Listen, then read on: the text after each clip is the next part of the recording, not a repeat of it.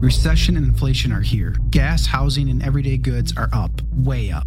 And you want to be ready for any situation. So, what would you do if there's no food on the shelf? ARC Heirloom Seeds are here to help. Did you know 99% of seeds sold today can't reproduce? With heirloom seeds, you only have to plant once, then you can grow year after year, giving you and your family stability and security because things are getting crazy out there. Our all in one seed kit provides everything you need to grow your own food. This premium seed kit has over 65 varieties, 50,000 seeds, and stores for 15 years. You'll also get our exclusive seed guide to make growing a no brainer. ARC Seed Kits is a family owned and operated business and the most trusted name in the nation for over 15 years. Our mandate is to get heirloom seeds into every home in America. Go to arcseedkits.com today and get free shipping by entering promo code podcast. That's arkseedkits.com, promo code podcast. Get your seeds, get prepared, get growing. arcseedkits.com.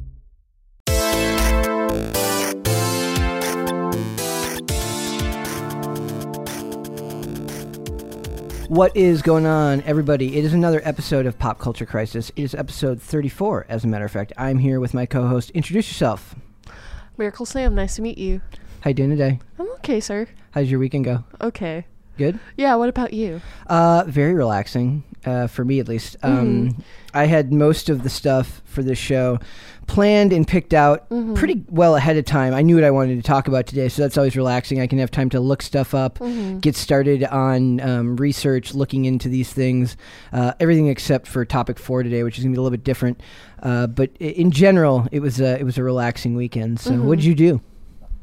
Um, I went to go shopping uh, for food because if you guys don't know, certain areas of the country is low, um, low in stocks Oh, uh, for like food stocking. food I mean. stocks and stuff like Yeah. that. That's not good. I had to take Yeah. my, my I had to take my hoodie off already. Oh no, you're good. I'm already overheating. Uh, so we've got a bunch of stuff to talk about today. I want to get into the box office as usual per the Monday episode. Mm-hmm. Yeah. We're going to talk about episode one through three of Peacemaker. That is very very good. We are Mm-hmm. Also going to talk about this really funny story about Logan Paul uh, and Pokemon cards. Mm-hmm. Uh, something I didn't know was even a thing until my friend, uh, a friend of mine from back in Minnesota, told me about his uh, his love of Pokemon cards. I yeah. Do you know how to tell if they're uh, fake or not? No. We'll discuss it. When we'll we discuss get it. Okay, yeah. cool, E- excellent. Um, so uh, then we've also got uh, Kanye West having like the craziest weekend ever. Mm-hmm. I didn't even pull up specific articles. Well, all I did was I looked up. I just um, went to TMZ Mm-hmm. and then just keyworded Kanye West, and it's insane. Just the amount they of stories. have like a whole segment. Well, I mean, you know, you would expect that for celebrities, right? Mm-hmm. But all of these are like 13th, 14th, 15th. All of them are in like the space of just a couple of days. So, um, and then from there, for you. I know, right? Mm-hmm. Uh, and then we've got Podluck, and we're going to talk about uh, the Equalizer, which is coming back. I just want to uh, say a couple words on that. We were going to do that the other day. We ended up not talking about it. Mm-hmm. Uh, the there's a story here about the Matrix, which is less than stellar news, uh, and Batgirl First Look. So, uh, are Mm. you are you sufficiently awake? I need to make sure that you're awake. Oh yeah, Are, I'm. are you are you awake? Here, I'm going to open this can for you. Ready?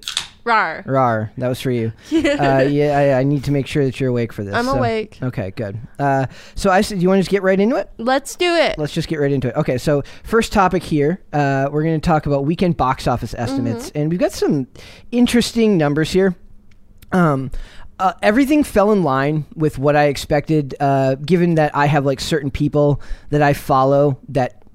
Ta- that talk box office numbers. Uh, Mm-hmm. they do a lot of like in-depth analysis that I don't really do, uh, but they're they tend to be very accurate, right? Yeah. So you uh, you base your opinions or, or like who you pu- find credible by like their track record. Mm-hmm. Uh, Box Office Pro does really good or has recently more so than Box Office Mojo, and um, Odin from OMB Reviews uh, Mm-hmm. he goes way more in depth into it than than we than other people do, uh, and I always enjoy his takes on it. Yeah. Um, but this article is from Box Office Pro, and it says weekend estimates: uh, Scream powers to number one with 30.6 million over the three-day weekend, 35.4 million for four-day debut. Now, Mm-hmm. I'm assuming that is supposed to be including tomorrow yeah. because they do the box office breakdown every Sunday on the site, right? Mm-hmm. Uh, so I'm assuming that they're referring to the fact that tomorrow is Martin Luther King Day, Mm-hmm. uh, and it says uh, Spider-Man: No Way Home passes Black Panther to become the fourth highest-grossing domestic movie of all time. That's incredible. Uh, like it's one of those things. Like Chris was telling us that one day, he's like, all the topics seem to be about Spider-Man. I'm like, yeah, but it, it's like it, we haven't recently, but it keeps breaking records. Yeah, It- the only reason he brought it up because he's like, I don't have any more good photos of Spider-Man to use. I've used all the good thumbnails. He's like, I can't, I can't get any more. Mm-hmm. So it says, uh, despite hitting theaters amid the continued Omicron explosion in North America, which resulted in a total shutdown of cinemas in Ontario and Quebec. Uh, I suppose that is North America, but when they Mm-hmm. talk box office, they're really talking the United States most of the time. Scream powered its way into the box office record books this weekend. This is one of those funny records where it's like Yeah. they have to make up a record for something. And says Scream powered its way into the box office record books this weekend with an estimated 30.6 million over the three-day frame and a projected 35 point or no, and a projected 35 million over the four-day uh, weekend with 3,664 locations, including Thursday night previews where the film grossed an estimated 3.5 million. So when you really think about it, that's like Thursday, Friday, Saturday, Sunday, Monday. That's a five-day yeah. weekend when you really think about it. But it says now here's the record. This is the funniest part. That gives it the highest ever horror debut over Martin Luther King Jr. weekend, uh, surpassing Universal's supernatural hit "Mama," which I've never heard of in my entire life, uh, which took in 28.4 million. Uh, and then 32.1 million in 2013. So they're saying 28.4 for the three for the three day 32.1 for the four day. Uh, I do think it's funny here that they have to like make it a caveat. Like it's a horror record uh, during a full moon uh, on a Thursday in the year 2020. Like they have to like keep adding like qualifiers to make records because they love that's how they love to advertise this stuff. It's the first person to do this. It's the first re- movie to do that. Spider-Man is breaking legitimate records by being awesome. Um, and the thing was, uh, I had uh, a couple of friends who went and saw it. I told them that I just wasn't like without Wes Craven. I wasn't interested. That first Scream movie is still iconic to me. I've talked about it at length. Yep. Uh, I'll see it when it comes out on uh, on streaming, but in general, I didn't feel the need to go there. I did, however, win a bet with a friend of mine uh, where I said, okay, one of the two things is going to happen. Either one of the original three will be, uh, okay, spoiler alert, guys. Um, Spoiler, uh, a general spoiler alert. I said either one of the original three, meaning Dewey, Gale, or Sydney, will be one of the killers, or one of the original three will bite the bullet in this one, or bite the knife, as Yeah. as would have you. Uh, I will not reveal who it was, but I was correct uh, on that notion. So I gloated endlessly uh, through text for about a couple hours. How much did you win? I won a dollar. Oh. I won a dollar. Uh, but this is the point. The point was I was right, Mm-hmm. and that's I was like, yeah, I'll take cash. I was like, I'll take cash or check, whatever, however you want to pay me Venmo. back. Venmo. I, I'd rather they mail the money to me. It makes me feel more real. so I, I got to kick out of this. Well, one thing that's funny about this is they were talking about like whether like because I'm when we initially saw that this was coming out this weekend, I Mm-hmm. thought it was kind of a no brainer that this would uh, do really well. Yeah. What I didn't realize is that uh, as much as I love the original four films uh, Mm-hmm. in order one, two, four, three, that's the order of my favorites uh, of the Mm-hmm. Scream movies. The last one, four, only did 100 million US box office, which is good, Yeah. but it was still a Wes Craven movie. You'd think it would have done better than that. Yeah. Uh, a- and so it's like it's kind of like Halloween. They have diminishing returns, and from what I understand, the budget on the movie was only like 24 million. So that makes it extremely easy to become profitable very quickly yeah. um, profitability i believe it's uh, if you want to figure out the full budget for a movie you take the budget it took to, to make the movie and then you times it by 1.5 to get the full budget including marketing. So that means this movie has to make like uh, what 50 like 60 million to you know to around 60 million to Yeah. to be profitable which it'll do very easily i'm sure. Um, but i do see here that they are still uh, l- listing omicron of course. Uh, do you think there'll ever be a time where they stop like Nope. listing these things? You think this will just go on forever? Nope. Once um COVID's over, they're gonna blame it on some other disease Yep. or like illness. VidCod, VidCod, VidCod. What is VidCod. It's- It's, when it's COVID backwards. it's just COVID backwards, but it's basically when nobody shows up to the movie Yeah. to see it. They'll just give it a name, Mm-hmm. and then it's like, oh, it's it's because of VidCod. Uh, the new Scream also likely benefited from a sturdy uh, a sturdy average on Rotten Tomatoes, which the, where the film currently stands at seventy five percent. Uh, you okay?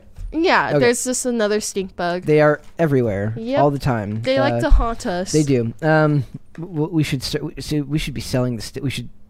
We should create like a little like uh in like what do you call it like a plant for them and like a an enclosure, a stink bug enclosure. Off the table with it. So it says. Um, the film benefited from a sturdy average on Rotten Tomatoes, where the film currently stands at 75%. percent A particularly good rating for a horror movie. Positive reviews are important for a franchise like Scream. I am of two minds on that.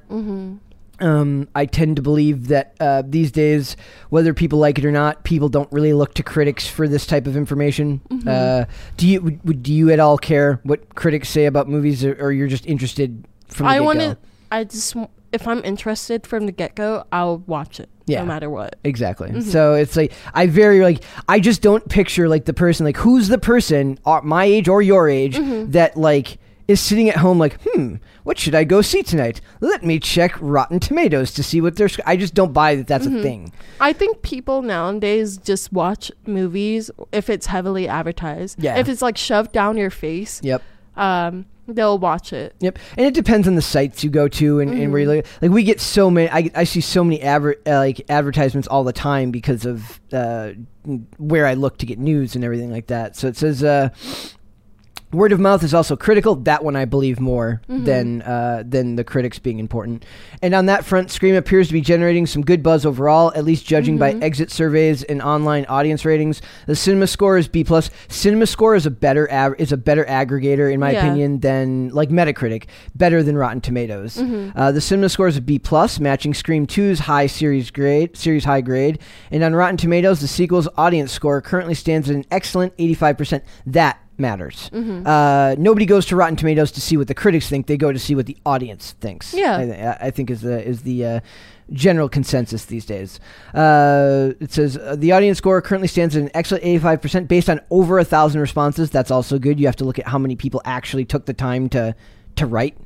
Uh, that could bode well for the film's long-term run, particularly with no major horror releases on the near horizon.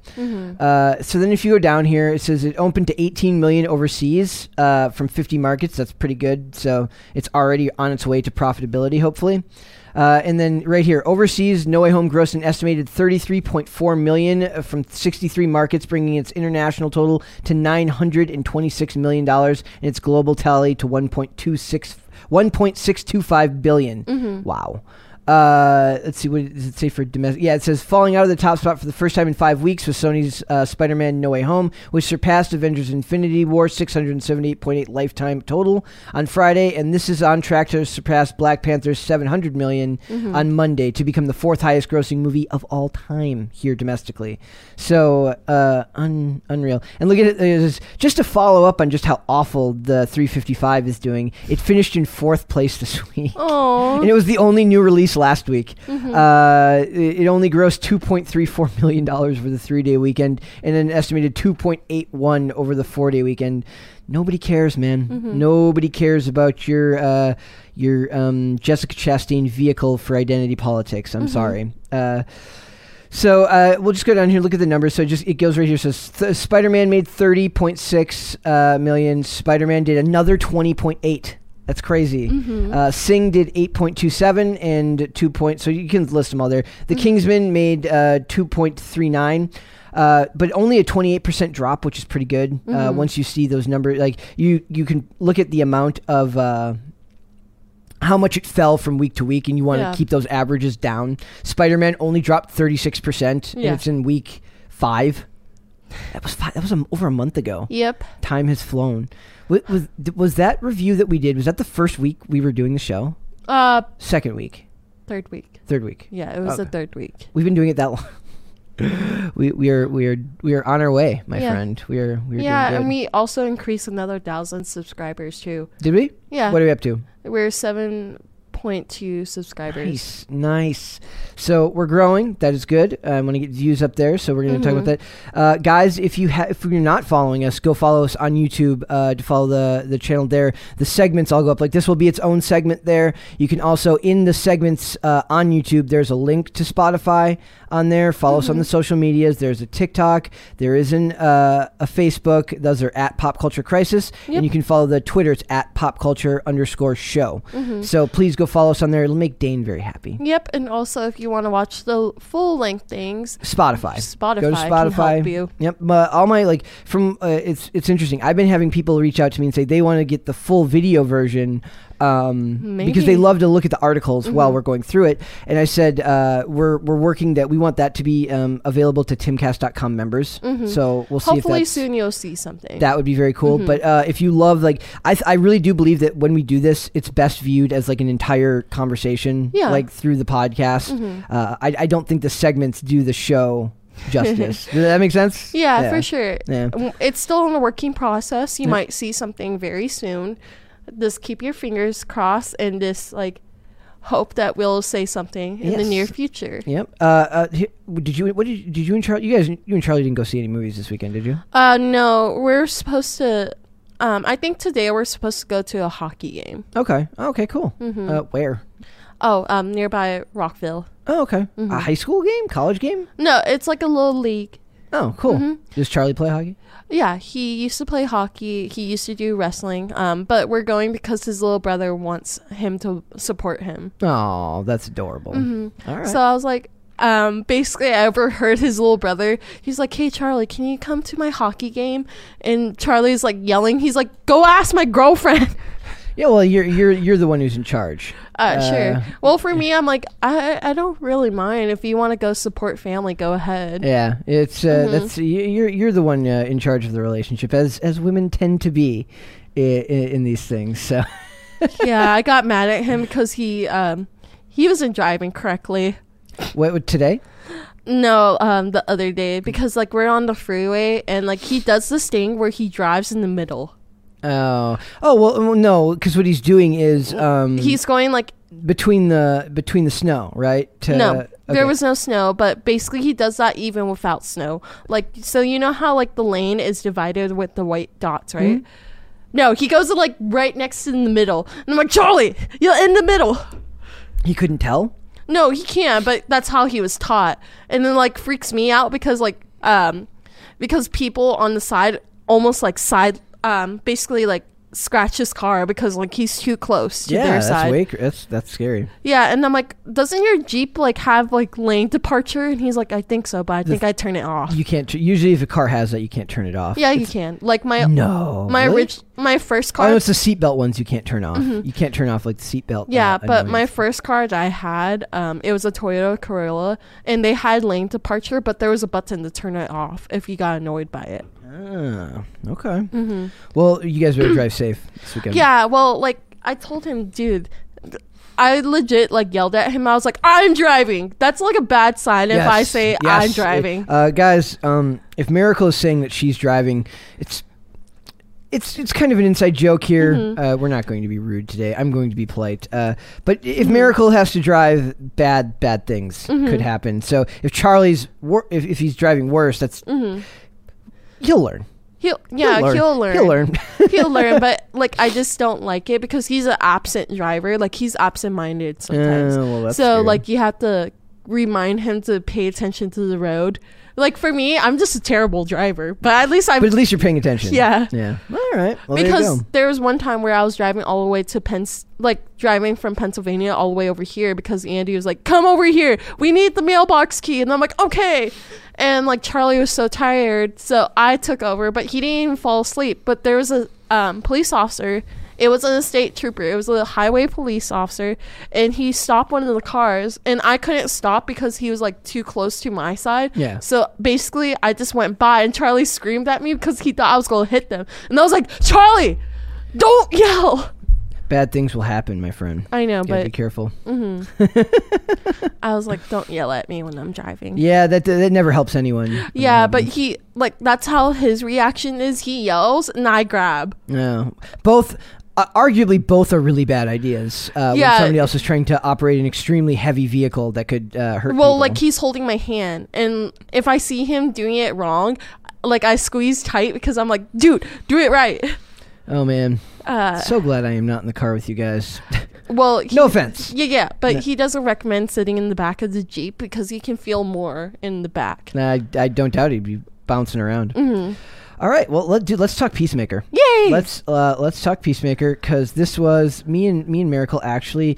Uh, what one thing that bothered me about this was Mm-hmm. I, I ended up accidentally catching some reviews after I wrote my notes out for this. Yeah. and I agreed with some of the points. I disagreed with others, Mm-hmm. uh, but I try to not. I, I don't want that stuff to to cloud my judgment of it. yeah, so for sure. Basically, what we're looking at here is this is um, the first three episodes were just released on HBO Max. Mm-hmm. Peacemaker, if you guys don't know, is a character. He was a standout character in Mm-hmm. the Suicide Squad movie.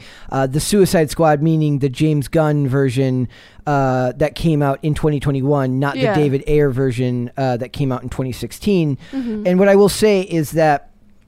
I uh, really enjoyed John Cena's portrayal. Uh, Miracle is not a fan of John Cena. Mm-hmm. I am am less. I am. I, I have less uh, disdain. Uh, for him, but in general, I enjoyed this performance because one thing uh, about this is, um, well, first let's go through the other cast members. Uh, f- uh, I would say that the two standout performers so far have been John Cena as Yeah. Peacemaker and uh, Freddie Stroma as Adrian Chase, uh, Okay, or I as like- Vigilante. I love his character. Yes. Uh, Although I am not a fan of them making both, uh, like, ma- like making uh, uh, Vigilante goofy, it works in this context. Uh, when you're swallowed up by the ridiculousness that is James Gunn's storytelling, Yeah. it you kind of uh, the fact that it's kind of ruining a character you love fades away slightly for me. Mm-hmm. Uh, so there's this. They're both uh, very. They have no morals. Yeah. Uh, they are extremely um, violent. Uh, Mm-hmm. Both of them, and what I found is like uh, in the reviews they talk about how Adrian, uh, how the vigilante's even more um, violent Yeah, and, and, he's immoral, supposed to. Mm-hmm. than than Peacemaker is. So what I think is interesting about this is uh, the other character I thought would be more of a standout would have been uh, Jennifer Holland as Mm-hmm. Amelia Harcourt. She had a couple of moments that felt like possible brilliance, Mm-hmm. me- mainly in that scene uh, where she she. she she uh, when she does her like witty banter back and forth, Mm-hmm. it doesn't always land. She has this one line where she reinstate where she restates his uh, the famous line that Peacemaker said from the original Suicide Squad movie. He says, Yeah. "I thought you cherished peace with all your heart, not you didn't care how many men, women, and children you had to kill to kill to get it." Yeah. When she delivered that, that was good. And then the scenes of them when they're uh, in the sniper perch in episode Yeah. three, those were good too. Mm-hmm. But the scene like of her at the bar with him was cringe, Yeah. cringe, cringe, cringe, cringe, cringe. Um, Well, she did say that she just wanted to go to the bar to have Yeah. a drink by herself, but these two guys are like harassing her, and then Of you're course. just like coming out of nowhere following her. it's uh, like and, and, that, and maybe that's what left a bad taste in my mouth is the two the c- oh, completely over the top. Now, okay, the dad. Mm-hmm. You can already tell that the like, dad, the dad is a racist. He Yeah. watches an Alex Jones knockoff, and it's really over the mm-hmm. top. It's really ham-fisted. Now, normally that would bother me. Yeah. because it feels like preaching. But here's the mm-hmm. thing James Gunn's storytelling as a whole is always ridiculously over the top. So it's less, uh, it, it bothers me less. Okay, Yeah. so say you take that same character, the dad, you know, he's racist. He's uh, he's clearly like a, a parody of what they believe all right wingers are, Yeah. like right wing people are, which is stupid and immature and extremely um, uh, devoid of actual interaction. You can tell they don't interact with people that view the world differently than them, right? James Yeah. Gunn doesn't. Now, if you're telling a straight story Mm-hmm. and you add characters like that, like his dad, like those two guys at the bar, it doesn't land because it feels like a parody in something that's supposed to play as real life. Yeah. But the storytelling is so ridiculous, it doesn't really bother me. Exactly. It, I feel like it's well written, but I just don't like it when they do like modern politics into Yep. it. So, and what I found is like it, it, it was kept to a bare minimum. uh, as close to a bare minimum as they can. What's weird to me is that this movie wasn't written that long after the Suicide Squad movie, and it, that part, that tone, that part of the tone feels very different. It doesn't like I didn't catch any of that in the Suicide Squad Yeah. movie. Um, I will say that one thing that uh, James Gunn's storytelling suffers from is the confined nature of television. Yeah. Meaning that when he does these ridiculous stories that he tells Yeah. with ridiculous characters acting ridiculously, it works in this environment where there's a giant starfish trying to fucking uh, destroy the world. Yeah. Right? So the, the, the story and the character development seem to coincide. Does that make sense? Yeah. Uh, whereas in this, it seemed to work best once we finally found out what the butterflies were, and it's a supernatural threat, and then it really kicks into gear. When they're just in that like headquarters, and the and the Economos character is like bantering back and forth with Peacemaker, it doesn't land. Yeah. It doesn't work to me. Uh, were there any parts that you felt really worked and parts that really didn't?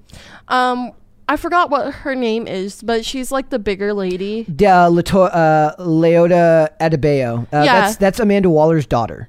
Oh, okay. I was Yeah. wondering who she was. I was so confused what her character was. Yep. I was like, why is she talking to Amanda Waller? I is she an employee? Why is she so close? Uh, it's, it's her daughter. okay, I like her character a lot. Like Yeah. in the beginning, I was kind of annoyed because like they kind of made her the stereotypical lesbian black woman. But she's but she's got heart and she's she's she comes across like a full fledged human being. Mm-hmm. Yeah, right? that's why I grew to love her Yeah, more. yeah, because like she made more sense. She was like, "Hold up, hold up. I asked you if your eagle is con- like friendly. Yeah. I know he's friendly to you. So this one scene, I think it was in episode one or 2 Mm-hmm. where basically like Peacemaker has a pet eagle named Eagly. And she was like, "Is it friendly?" And he was like, "Yeah." And she tries to pet it, and it bit her. And she was like, "I thought you said it was friendly." And he's Yeah. like, "Oh yeah, it's friendly to me." And she's like, "No, I know it's friendly I for know you." it's friendly to you. That's yeah. That Mm-hmm. that part was that that part was funny. she and she's like uh, in general she Mm-hmm. comes across as like she's um She's more like the sound voice. she's kind of normal and everything else is just ridiculousness happening around her. Yeah. So they they they resisted the urge to turn hin- her hysterical and make her a stereotype. I Mm-hmm. Yeah. love that. Um. uh, So. Uh, I, I do think that maybe the weakest link is the guy who plays Clemson Murn. Mm-hmm. Uh, I, I just don't think he has the charisma. Like he's supposed to play strong and stoic Mm-hmm. with in the stoic humor. Like the it's kind of it's supposed to come off as dry. Yeah. It doesn't really land. Like there's that scene with him Mm-hmm. in Economos when they're putting the camera up in the tree and he talks about personal growth. Yeah. he makes all these like kind of like you can't I tell if he's being you can't tell if he's being serious or not. Mm-hmm. In the hands of like somebody with uh I guess more stage presence. I, I don't know. I, like I'm I'm not familiar with the actor, Mm-hmm. Yeah. but it, the lines just don't land for me.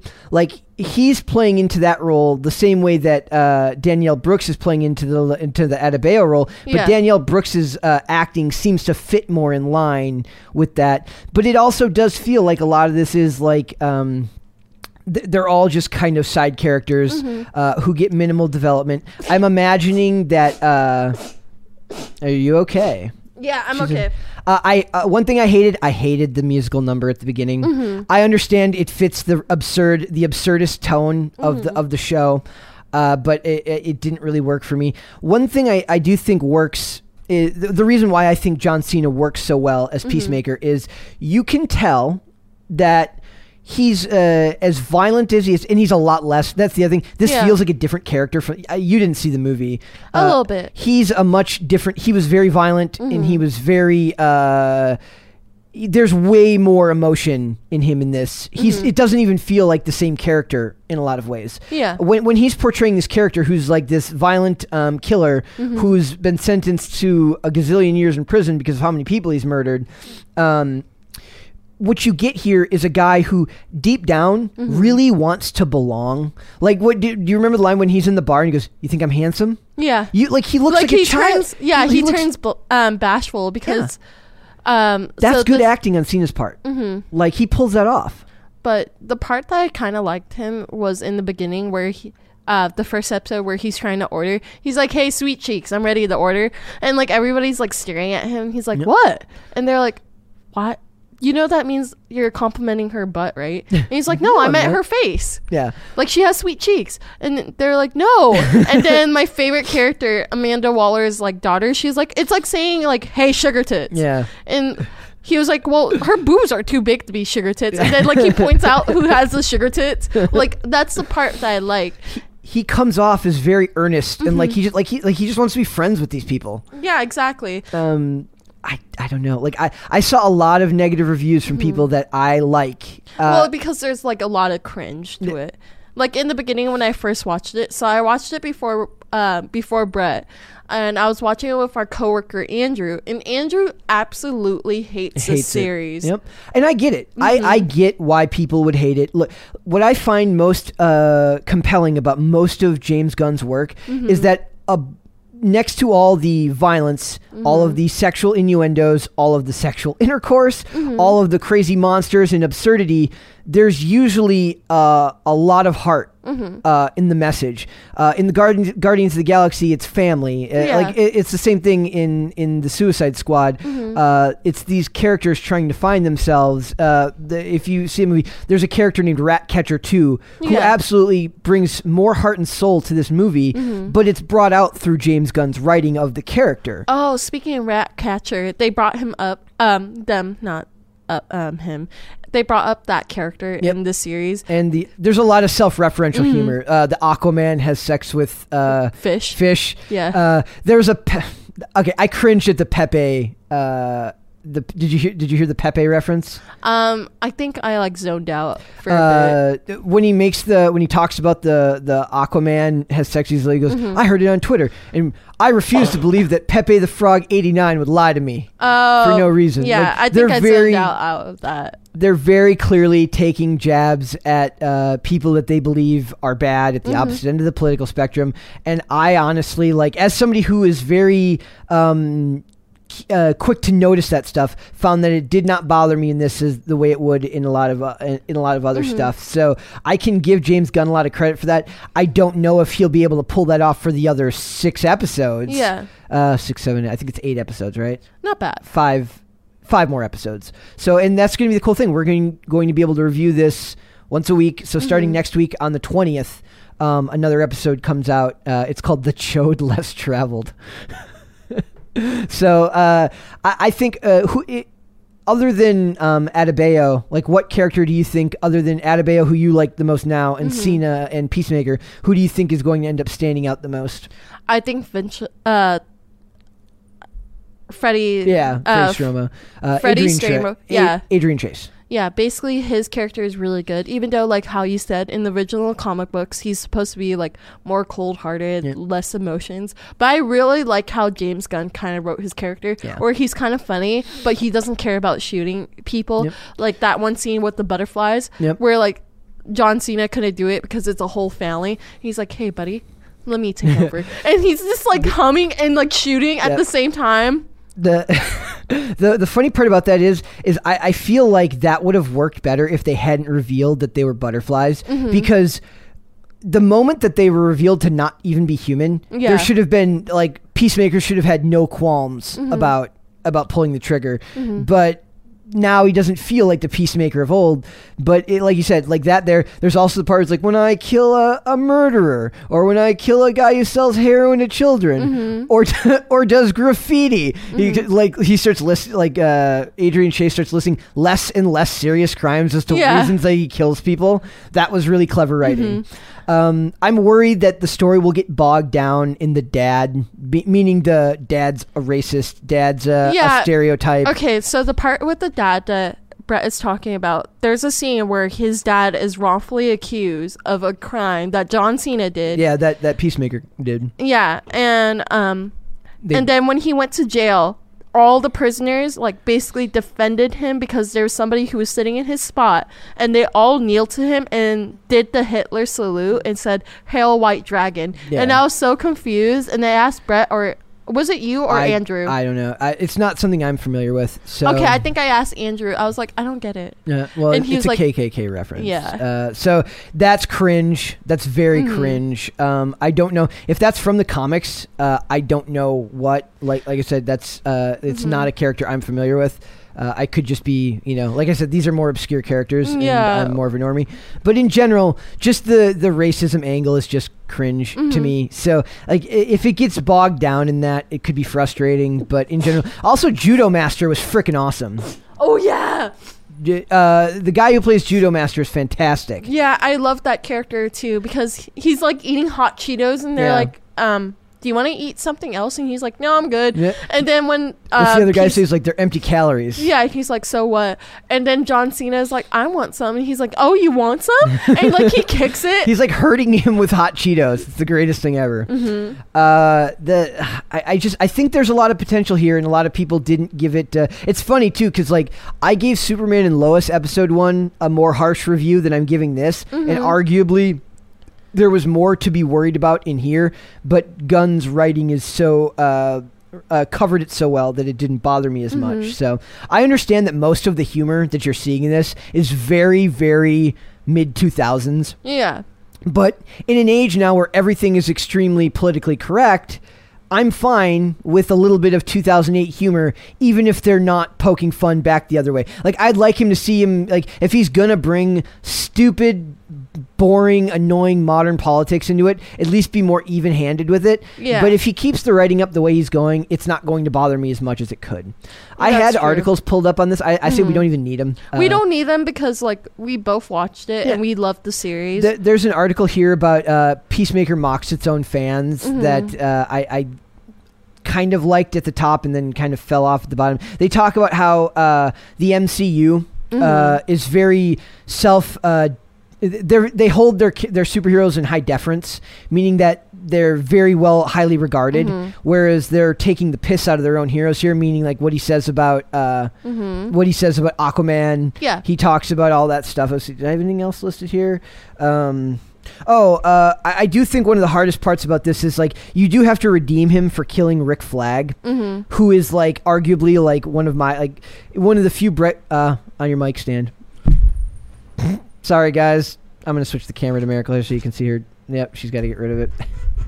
We're good. We're good. Um, uh, one thing I would have loved to see, because the, it's the character of Rick Flag is played Mhm. by Joel Kinnaman, who's a fantastic actor. Yeah. Uh, I would have loved to have seen a Rick Flag series starring Joel Kinnaman, directed by David Ayer, who did the original Suicide Squad movie. Yeah. So uh, I didn't really have any other uh, notes in here. I said uh, he he has that like masculine bravado, Mhm. which you which he pulls off because of how enormous he is compared to like you don't realize how big a wrestler is until you Mhm. see him stand next to regular people. Exactly. Like- but also, I'm kind of grossed out with that single vein that goes from his chest to his bicep. That is so gross. There, uh, this show is worth watching just for the scene where he has sex with the girl at Mhm. the, after the bar. he comes and, and, he says, and, "Freedom." and he yells freedom as loud as he can. It, Yeah. it really is worth watching just for for that scene. It is uh, it is hilarious. Mhm. So, uh, guys, I I'm giving this a high recommend to watch the first three episodes, and then Mhm. uh, if they are up, you know, if they fall into you know something that you think that you'd enjoy or you enjoy, I do recommend watching you know the rest Yeah. of the way through. So, what do you think uh, as well?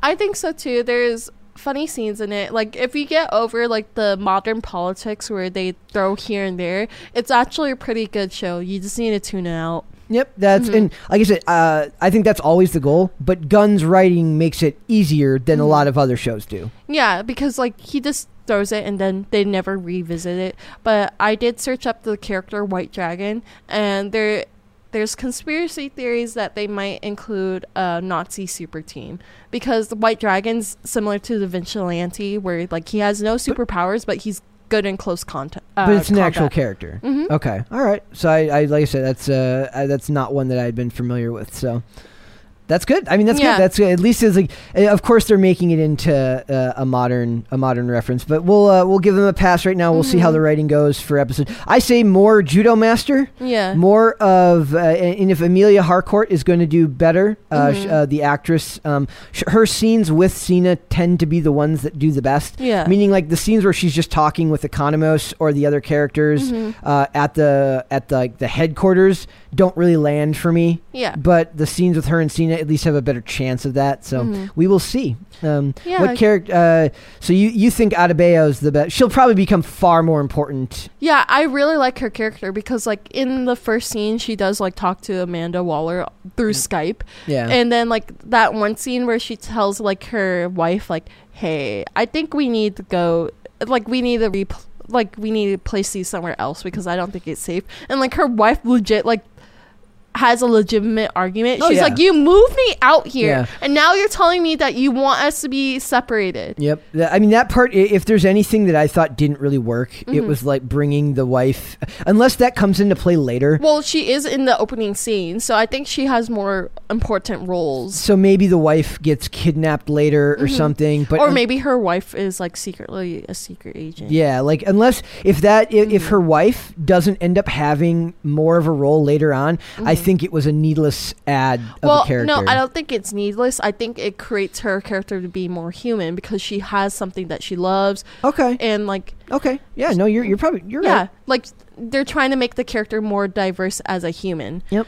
Um, I don't know. Like maybe the wife has more of an important role because Judo Master, like he had like a few scenes, but it was like the best scenes ever. He's listed as seven episodes, so he Mm-hmm. should he'll be in. You know, um, what I meant by that more was like maybe they could have done it where she talks to the wife on the. Maybe they don't need to cast her. Like you know, like it, I guess not. No, you're right. Mm-hmm. No, but I like the because in the opening scene um, of episode one, this is what annoyed me a little bit, but later I grew to love it. So she's talking to her wife. They move into the hotel room or a motel room. What's Was the it a- difference? I thought it was like an a park. Oh, you're right. You're right. What's the difference? Uh, I don't know. Hotel Okay. is nicer than a motel. Okay, thank you. thank you for the difference. Yes. But um, basically, like she's talking, and then they talk about their future because they have three tiny little toy dogs, and like she's talking to her wife about their future. She was like, "If we have a baby, like if we have a baby, I want to name her um so Chris." Make sure you write this down so we can censor this. But she writes down, if we have a daughter, I want to name her Octopussy. If it's a boy, we're going to name him Sharknado. You know that that's like a character from a James Bond movie, right? yeah, but you don't I don't. To, you don't need to edit that out. But I don't know if it, if YouTube will let us say it or not. I think we'll be fine. okay, but basically, her wife was like, "I hope we have a son," and she was like, "Why?" And she was like, "Because it's easier to explain to my mom that our son is named Sharknado than Octopussy." That is probably true. Mm-hmm. like she, I, I think she's she'll end up being a very very important character. I Towards, think uh, so. towards I- the end. I also. um there needs to be more of uh, if seen as like it needs to be more of him and peace uh, peacemaker and vigilante Mm-hmm. because they are clearly the best uh, on-screen duo as far as characters working together Oh, that's weird. So I just did more research on White Dragon, Mm-hmm. and they appeared another character named Richard Dragon, which he's supposed. oh to, yeah Um, he's supposed to be in the Arrowverse. yeah he is he is played by Dolph Lundgren Yee.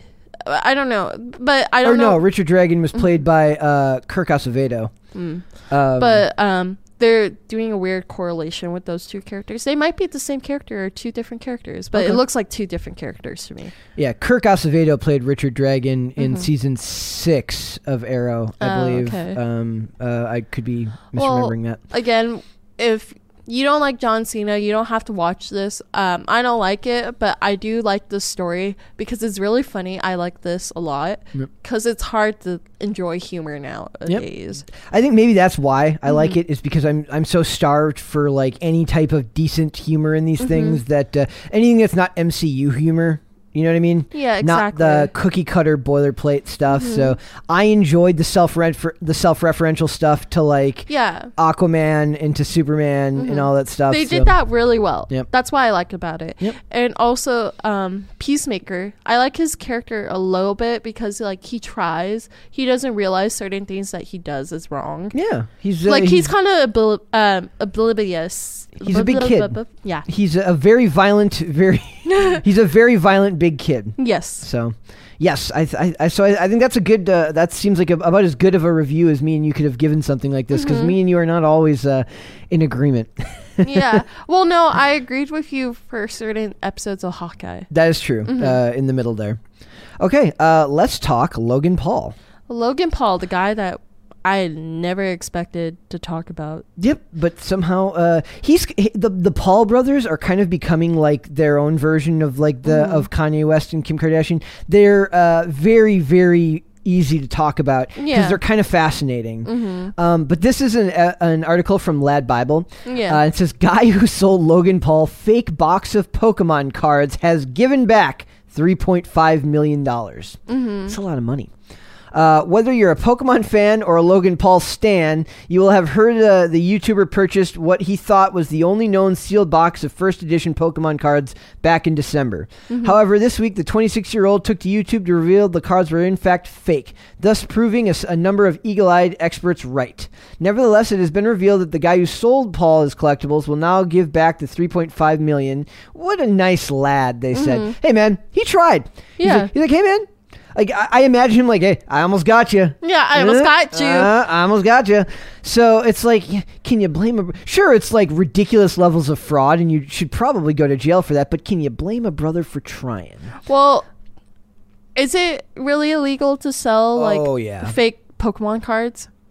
I know, like if you advertise if they're authentic, yes, you can go to jail. But I imagine it's fraud on some level. Mm-hmm. Uh, selling something, some yeah, like um, forged. Uh, I, I remember forged baseballs, like forged famous. Uh, that's why you have to get certificates of authenticity on a lot of that stuff. Yeah. Like when you buy stuff from sports memorabilia stores, there has to be like a. It's kind of like what do you call like a provenance when you buy a painting. yeah, Um, and, de- and de- so it's definitely a problem. Uh, it says Bolilo Lahan. Mm-hmm. Uh, Bolilo Lahan San took to Instagram stories to say, "Up- upon opening the first edition at uh, BBC Exchange authenticated Pokemon case, we noticed that the boxes inside looked a bit uh, and looked off, and sadly, the case was fake."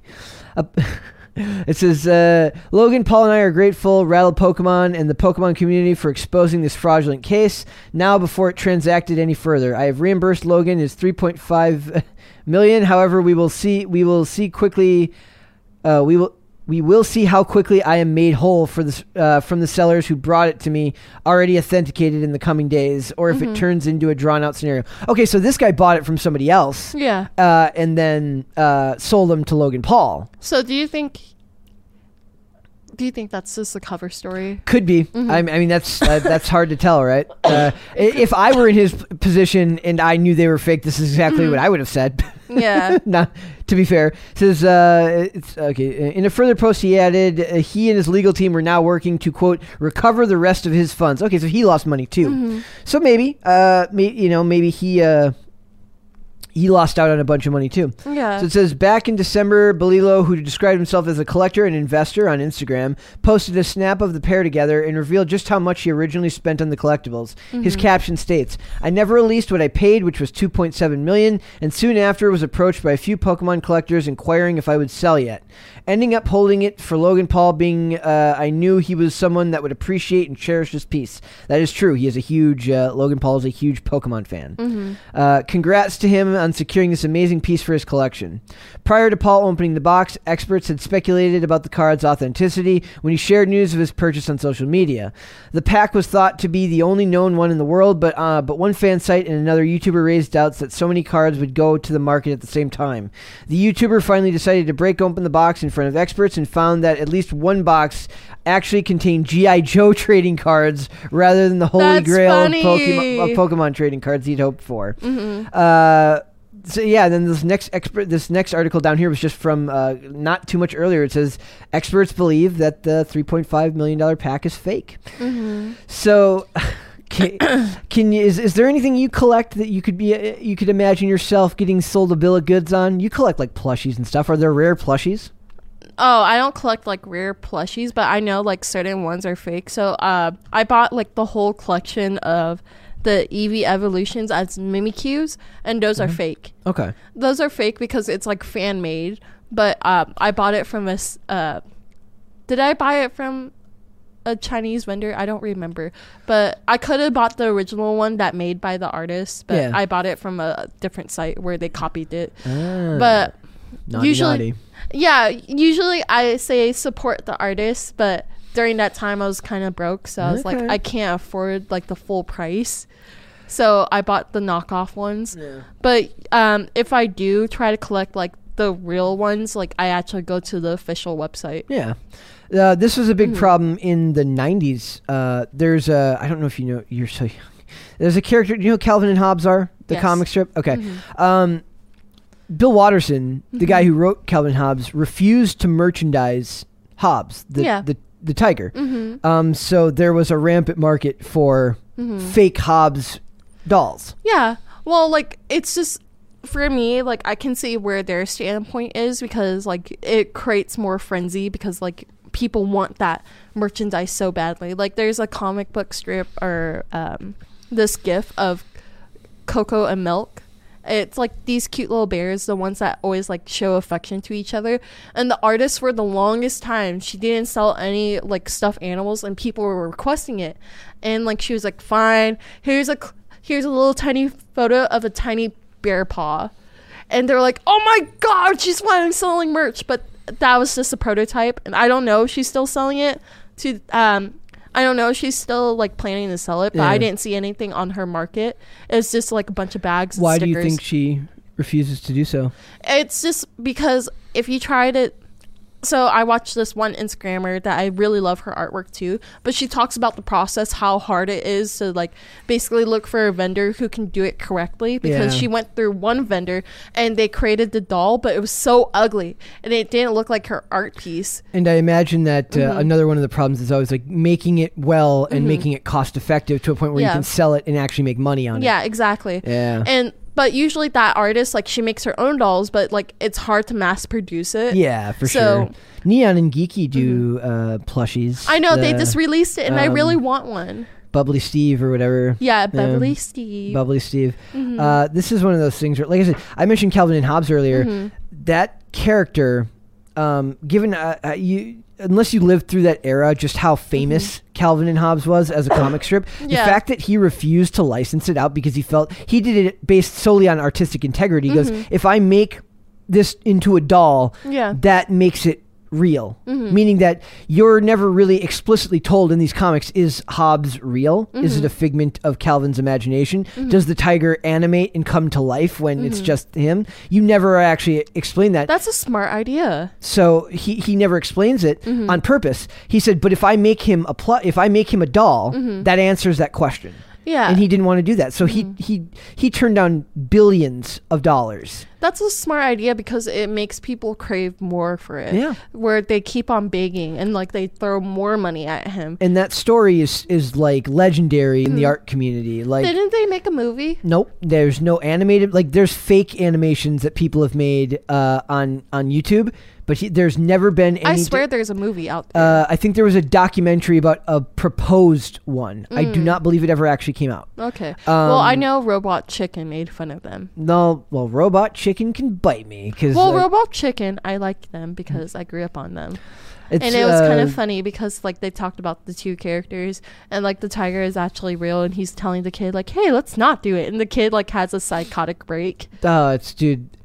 I, there's uh, there's d- more than a dozen um, anthology books. Uh, my favorite is Homicidal Psycho Jungle Cat. That is Mm-hmm. Yeah. the name of the book. Mm-hmm. Uh, the indispensable Calvin and Hobbes. I highly recommend if you're ever like in a library Mm-hmm. or uh, if you're at like a bookstore or actually like a like a, a thrift store will Mm-hmm. usually has them. Just pick one up and just open to any random page, and you will get something out of uh, out of these comics. It's just Yeah. it's it's wholesome in a way that you just don't see these days. So for sure uh, strong recommend on my part. Yeah. I, I did want to bring up this thing because I, I found another article about the about uh, the Pauls. mm-hmm. Uh, How much? Uh, yes, right here. Jake Paul made forty five million in twenty twenty one. No, he did not. Logan Paul made eighteen. Mm. Yep. It says Jake and Logan Paul were money making machines in 2021 with the YouTubers with the YouTube star turned boxer reportedly raking in a combined 63 million dollars together over the past year. Forbes just released its list of highest paid influencers on social media uh, on the social media platform on Friday, Mm-hmm. with the problem child coming in at number 2 with an astonishing 45 million dollars in estimated earnings.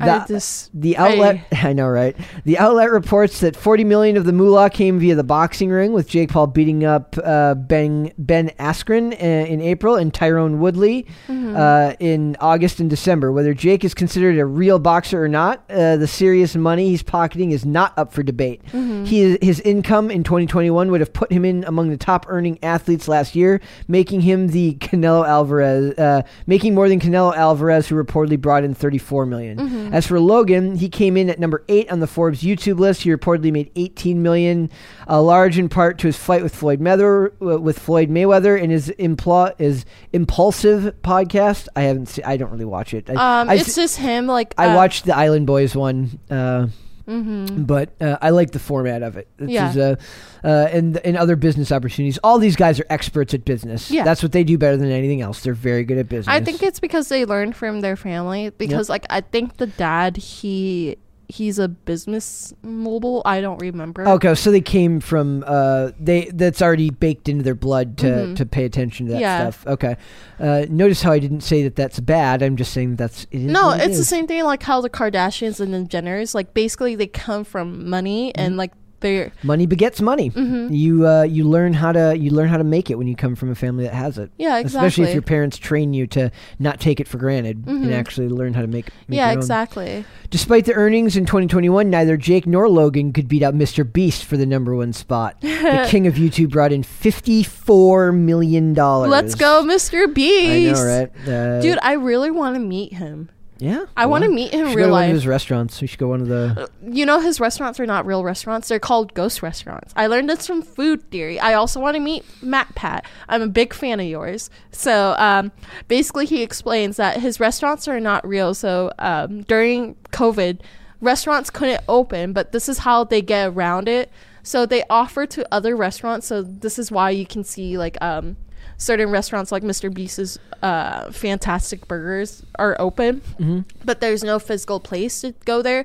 Like it's a different restaurant on top of. It's like a pop up restaurant. it is, but basically they hire a chef, so like it's this. It's still full operating uh, kitchen inside, and they they just let the chefs cook whatever. It doesn't matter what restaurant it is because they already have the equipment for it. But they just get the money from Grubhub or whatever restaurant it advertised for. Yeah. But they still give the food. But you can't physically sit there because they're ghost restaurants. Okay, so you can only have it delivered.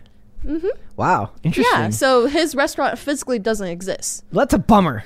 It virtually exists. He should he should open one. Should we order some? I know Maryland has one. I think I saw, yeah, like we were on Grubhub one night, Mm-hmm. and I was like, we should do this. Uh, I've heard mixed reviews. I, it's not like I expect it to be super good. well, it's not good. It's like a basic burger and fries. I'm okay with that. Um, I'm not a big burger person, but I'll give my burger to Brett. I love burgers. Yeah, We I'll went to eat your steakhouse. fries. We went to a steakhouse last night, and I had a burger. no way. Yeah. You went to a steakhouse without me. uh, me and Andy and Lydia went to. oh, like- that's cute. You guys are the throuple. yeah. Uh, thank. oh, Think about that, you guys. please make it go. Make it stop. Nope. But I did forget to tell you how to tell if a Pokemon card is fake or not. Okay, go ahead. So, well, you already know. We already know. Spoiler alerts from the article that he knew it was fake because he opened it. and It was GI Joe cards. yes, cards. GI Joe cards. But um, so Chinatown, any Chinatown that's in your local area, they sell these Pokemon cards that are in the Pokemon deck, and they advertise it as real, but certain ones are not. So these are certain ways to tell if they're obviously fake. Um, so you know the symbol for the elements. Okay. Sometimes they don't print it out, or it's like a black dot. That's not real. Sometimes they misspelled the name of the Pokemon. Oh, I That's, bet. mhm. Yeah. So it's a mistype. That's fake, also. And another big thing, you're supposed to feel the back of it. So if it doesn't feel like an authentic card, it feels more like cardboard. That's fake. Flatter. Mm-hmm. Okay. But they say usually the fake ones feel like cardboard. Okay, that makes sense. Mm-hmm. Do you remember Beanie Babies? Yes. They're making a Beanie Baby movie. I know. I saw that, and I wanted to tell you about it. Um, but that was actually they monetized the the bad uh, like when when Beanie Babies were popular. Yeah. The rare ones got made like they became rare because there was like misprints. Mm-hmm. Yeah. So when you got a misprint, it made it more valuable yeah, but because they were from the actual company, not Mm-hmm. Yeah. uh, not a misprint from a fake. yeah, So I imagine there was a lot of fa- there was a lot of fake Beanie Baby Mm-hmm. misprints too back then. yeah, It's an Elizabeth Banks movie too. It's gonna be awful. it, it is. It's gonna be awful. But the Pokemon ones, like if you try to sell the fake Pokemon cards, nobody's gonna really like it. I like this one YouTuber. Um, I she does a lot of shorts. It's also on Instagram where she paints over like the Pokemon cards to make it look like a full portrait. And I like it. And a lot of people they're screaming because she uses real Pokemon cards. I kind of want to like find her PO box and give her all the fake ones that I have at home. Be like, here you go, You should do use it. these instead. We should do. What's her name? Um, I don't remember her name, but she is on Instagram where she like gets like random Pokemon cards and she paints the whole scenery. It's so good because like she's so detailed with like the whole um the whole landscapes like she knows how to get Yeah. the clouds in, the mountains. Excellent. And she also like sometimes the um, Pokemon cards they don't have the full body of the Pokemon, so she'll like paint the full body Oh, too. she finishes the. Mm-hmm. Oh, that's cool. Yeah, because like each Pokemon card, it's done by a different artist. So you can read like on the bottom, it says like who's the artist and what day, um, what year they did it. Wow. Yeah, it's very detailed, and it's like the Pokedex. How long too. does it take her to make one? Um, depending how it depends. Uh, does she? Oh, is that something she talks about in the? No, because she does this thing where she doesn't talk; she just paints. Oh, I like channels like that. Mm-hmm. Uh, one of my favorites is like um, when people do like the camping outdoors, Mm-hmm. uh, and like it's like they'll it's like or like uh, you know like uh, Yeah. urban camping, Yeah. Mm-hmm. or they build stuff, or like and it's just them working. And Yeah, I love those. with like ambient noise and and like maybe light music. Yeah, she does that. So That's awesome. Basically, she just paints and like she doesn't talk. The only talk talking you kind of physically hear is when she writes it in the description Oh, because like you kind of get her whole personality. But lately, for me, I've been watching a bunch of YouTube shorts and videos of like people making miniature foods. Like I don't know, like it's something very satisfying to me. Like I love it. The shorts are a problem, man. I end up Mm-hmm. like twenty down, and I'm like, why am I still watching all these shorts? Exactly. Lately, I've been watching this one guy who's like British schools versus American schools, Oh, okay. Mhm. Yeah. or British moms versus American moms. There's a there's a YouTuber named um oh damn it now I can't uh, it's, um it's about it's this it's this dude from the UK who moved here like 12 years ago Mm-hmm. and he does all these comparison videos about living in the UK versus living in it's like Yank living in the Yeah. the US or like Well- or no across the pond or Mhm. Um I I I don't want I don't want It's okay, but, it's really good It is Uh, really good because like if you do to um do move to a different country or like just visit, you notice like the differences. Yep oh for sure Mm-hmm. So like for me, like when I went to like Asian countries, I noticed like the differences, like especially like driving wise. Like what being the opposite side of the road Yeah, but also like um, Vietnam, it's just a suggestion. It's uh, the There- channel's Lost in the Pond. That was the Okay. name of it. Uh, guy's. I'm gonna put it up on screen here real quick. Uh, this guy's channel is really really good. He's Mm-hmm. got 324k, uh, and it's just very very like uh, three ways British and American winters are very different. Yeah. Uh, 21 Americanisms that British people use all the time. Like it's just a really wholesome channel. I, I, I love that guy. Yeah. So I like wholesome things. Yep, for sure. It's like in the world we live in today, it's nice to get away from like uh, all the divisiveness of Mm-hmm. everything and just watch stuff that is just very solely what it is. Yeah, So- like for me, that's why I'm really addicted to tiny um, kitchens. The first guy who did it was in Japan, and it was a guy, and like he didn't want to reveal his face. So in an interview, he wore a face mask, and they asked him, "How long does it take you to cook all of this?" He's like, "It takes me two days." Wow. Yeah, because like he's very intricate with the details. Like Yeah. he makes the dough like from scratch and it's like tiny dough, and he puts it into like a miniature box too. So it looks like he's actually like getting it from his refrigerator, and he's like, here's a tiny little thing. I bet you. I bet you Hannah Claire likes tiny houses because she loves architecture. Mm-hmm. She oh my god, tiny houses are so fun to look at. Yep, that's cool. I, I love that stuff. Mm-hmm. So, But I get like it kind of drives me insane. Like I have a tiny bathroom, and it drives me insane how close the sink is to the to toilet. the toilet. Yeah.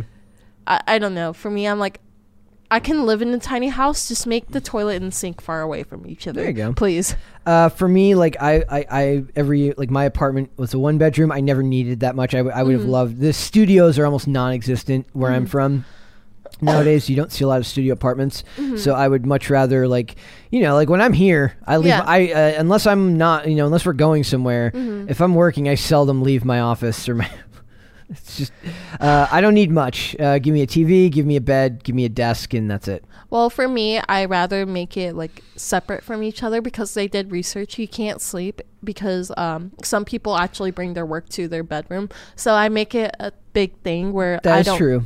I don't work where I sleep. But some days I make an exception. There was one day where I worked all the way to 7 a.m. in the morning. And then you were tired for this show. Mm-hmm. Uh, I, I will say, like, I never bring my laptop into into bed to work. Mm-hmm. I, I stay, I keep away from it, and like stay on the other side of the of the room and stuff like that. So Yeah. it is what it is. Yeah, but it's not a big crisis like Kanye. No, no, uh, not right now. Nothing is Mm-hmm. as big of a crisis as what it's kind of. I, I originally I, I had about three separate article titles for this, but instead what I did is I just, it's just crazy. I just um I just put his name into the search bar Mm-hmm. on TMZ. Look at the list of stuff. This is just since what the date today is the 16th, right? Yep. This is 1, 2, 3, 4, 5, 6, 7, 8, 9, 10, 11, 12. 12 separate stories involving Kanye Mm-hmm. since the 13th. Yeah. That's insane. Like, uh, uh, it's kind of what I described as is like he, he's kind of that quintessential what feels like artist in crisis. Mm-hmm. Um, I think the most interesting because we talked uh, we talked just the other day about him being uh, arrested right for battery, Mm-hmm. um, and then he gets um, he gets off uh, or he gets out of there and then immediately goes to Coachella uh, to focus on uh, getting ready for a performance there. I think his first time since 2019. Yeah. So let's look at that one real quick. It says Kanye West is, is under the microscope of the LAPD for allegedly punching a fan, but that's not slowing him down professionally. Did we talk about this one on Um, no, we didn't get the chance to talk about we it. We only talked about just the battery charge, right? Mm-hmm. Okay, so uh, so Donda Two is well underway, uh, and then he's in L.A. Uh, it says, meanwhile, back in L.A., we're told the investigation continues into allegations that Kanye pushed, punched, and knocked an autograph-seeking fan to the ground. Mm-hmm. Our law enforcement sources say it's still too early for cops to get in touch with Kanye and his team, but it will be coming in the near future. Uh, isn't that a sign of like? Uh, Yeah. like he, you know you got money when you can just leave town with Mm-hmm. stuff like that happens. TMZ broke the story that Kanye was in a rage outside of the Soho warehouse. So we did talk about this part about it, about the battery report. But then we go back here, right? And it says then he takes a shot at Pete Davidson Mm-hmm. because it says Pete Davidson. Uh, he puts Pete Davidson in a new song. He says Kanye West doesn't sound co- too cool with Pete Davidson dating his estranged wife, and on the heels of him allegedly punching a fan, he's got a pretty heated message for the SNL star. Yee takes a jab at Pete on his new track, The Game, called My Life Was Never Easy. A snippet leaked on the internet, and in it, Kanye goes right at Kim Kardashian's new bae. yeah. Kanye raps, God save me from the crash just so I can beat Pete Davidson's ass. Oh. Not his best line. My personal opinion. but uh, he still got it. Yeah, not not Kanye's best line. Mm-hmm. Uh, the leaked clip sounds kind of rough. It's supposed to drop Friday night. I, I don't know if that song ever came out. Uh, Do you want to look it up? See if uh, if that song came out. Uh, Mm-hmm. Um, what's the song called? Uh, My life was never easy. Um, it says a new song with the with the game. Ooh, I haven't heard a lot of the game recently. Uh, yes, it did come out. Okay, so we'll listen to that later. Uh, well, maybe we can talk about it tomorrow. Uh, Um, I can search up the lyrics too if you. but want. it's just it's like one of those things where it says this whole thing has been very public and i feel bad for him because like here's my question like Mm-hmm. this is basically some like divorce is never easy Mm-hmm. i can't even freaking imagine divorce as a celebrity no, it's like terrible, especially like doesn't if it they sound awful What the fuck is this? but So I was looking for the lyrics, and this is what the cow. Uh, Shane, uh, Shane Cashman sent me that art the other day, and he goes, "This is the art," and I'm like, "Holy shit!" What is this? I think so. Um, I don't know what that's supposed to be. So you guys can't see it, but I pulled up the album. Um, Brett, can you search it up so Yep. people know what we're talking Yeah, about? hold on.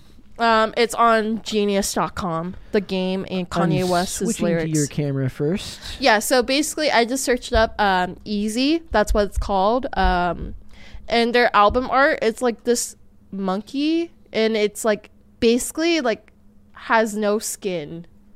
It's just like all its ligaments and muscles. Yeah. So this is supposed to be for Donda 2. I mean, I imagine Donda 2's a ways off. Mm-hmm. Um, But Um, uh, uh, that's very that's upsetting now. uh, it says the. Let's see if that verse is in here. Verse. So the game has verse one. Uh, Is it verse I'm, two? I'm looking for verse two My here. ni- uh, my life was never easy. Yeah. I'm looking. Yep, here's the Pete Davidson line. God save me from that crash just so I can beat Pete. Da-. Yeah, so that line is in there. I see in. Uh, we'll have to listen to it later. It's Mhm. just. Um, I, I, I just uh, to me I, I don't think he needs to. Uh, it's just it's he is who he is. He's Mm-hmm. always been very um, volatile. Yeah. it's what makes him a great artist. I, I truly believe that he feels everything he feels, uh, and uh, it comes out in unpredictable ways a lot of times. But uh, it's what makes him a great artist, in my Yeah. opinion. Uh, and I think he honestly does it because he knows that people want to listen to his albums more. and they and he knows that he is more than just a musician now. He is uh like one of the questions I was going to ask you, and I wrote it down. and said, "Does it? Do you ever wonder like, uh, does it make us bad for being interested in this stuff?" Um, I don't think so. I think it's just human nature because, as I said before, humans are social creatures and we kind of crave certain things like this because this is like, if like you're a housewife or like a guy that has nothing to do with life, like this kind of brings you entertainment to your life and color. But we have stuff to like. We're bit like busy, but it's still like when it's I a read part of our job. when I but when I read stuff like this, I can't look away now. Mm-hmm. Like I never really like I, I never really cared before, but now I kind of get why people are Mm-hmm. so uh why a- and part of it is also like it, it's good on brand for them. Mm-hmm. Like whether they want to admit it or not, this helps them. Uh, and then, of course, the next part here it says Kanye and Julia Fox still together after the alleged battery. Good for them, I guess. Mm-hmm. Uh, and then it says that uh, I remember it says uh, Kanye says that he was blocked from seeing his kids Oh. uh, because Pete Davidson was in Kim's house. Mm-hmm. Then the next article says Pete Davidson's never been to Kim's house, wants boundaries with Kanye. So all this stuff in the time span of just three days. Yeah. This really is just what happens when famous people get divorced. Okay, for me, my opinion about like divorces, I kind of um David So yeah, I'm going to stand for David So. David So and his friends from Just Kidding News, they kind of explained divorce really well, like how their parents did it. Um I and I know that you went through like uh your family like breaking apart, but like my opinion is if there's kids involved, please don't involve the kids. Like don't involve them. Like if you're strong enough, like how um how Bart Kwan's parents no, they broke up when he was a little bit older, but like break up when they're older. Or break up when they're legally the age to get out of your house so they don't have to physically see that. Because again, like kids don't know how to comprehend like daddy's not home anymore. Who's this new man? Why is daddy outside banging on the door like a madman? And to be fair, the Mm-hmm. the Kardashians uh, and the and Kanye, their kids are never going to have what we would consider a normal life, anyways. Um, Mm-hmm. But- Mm-hmm. they're going to have a very different existence from the rest of us. That's true, but dude, those kids are so cute. I'll tell you that. Like her kids, very cute. But I'm surprised they named one of their daughters Chicago. Uh, yeah, and it says right here, it says Mm-hmm. Kanye West finally arrives to Chicago's birthday party after accusations. Uh, all is well that ends well, we think, Mm-hmm. because Kanye finally made it to Chicago's birthday party after after all. The result, which sounds a lot more of a mix-up than sabotage, as he suggested. See now, does does he suggest sabotage because he Mm-hmm. No. actually believes it, or is he suggesting sabotage because it like it's good for uh, media attention? Yeah. that's I and I'm asking that as a serious question. I don't know. I honestly don't know because we don't know um, what's behind the scenes. Yep. But it feels like uh, somebody in crisis right now, what he's Mm-hmm. going through. It says sources close to the ex couple tell TMZ Kanye was supposed to have Chicago all him, all to himself at 4 p.m. today. Mm-hmm. So when he started railing about not being invited to her birthday party with the Kardashians, Kim was surprised. As we to- as we're told, they'd previously discussed hosting two separate events for her, and she thought Kanye would be doing the exact uh, exactly that upon picking her up. So she thought that he was going to go and have she was going to have her own party Mm-hmm. Yeah. with Kanye. Uh, like I don't know. Like that is like that is a big thing to get mixed up on, Mm-hmm. right? Uh, but it's also not uncommon for purposeful miscommunication to be the norm in Yeah. Mm-hmm. these types of relations in these types of contentious relationships, right? Like you said, where kids are involved. Yeah. Uh, For me, because they have four kids. Yeah. So they have North West, Saint West, Chicago West, and the last one um is actually from a Bible. Uh, what's the? I know you're not supposed to pronounce the P, but it's P S A L M. Psalm. Yeah. Yeah. Why did they name their son that? I don't know.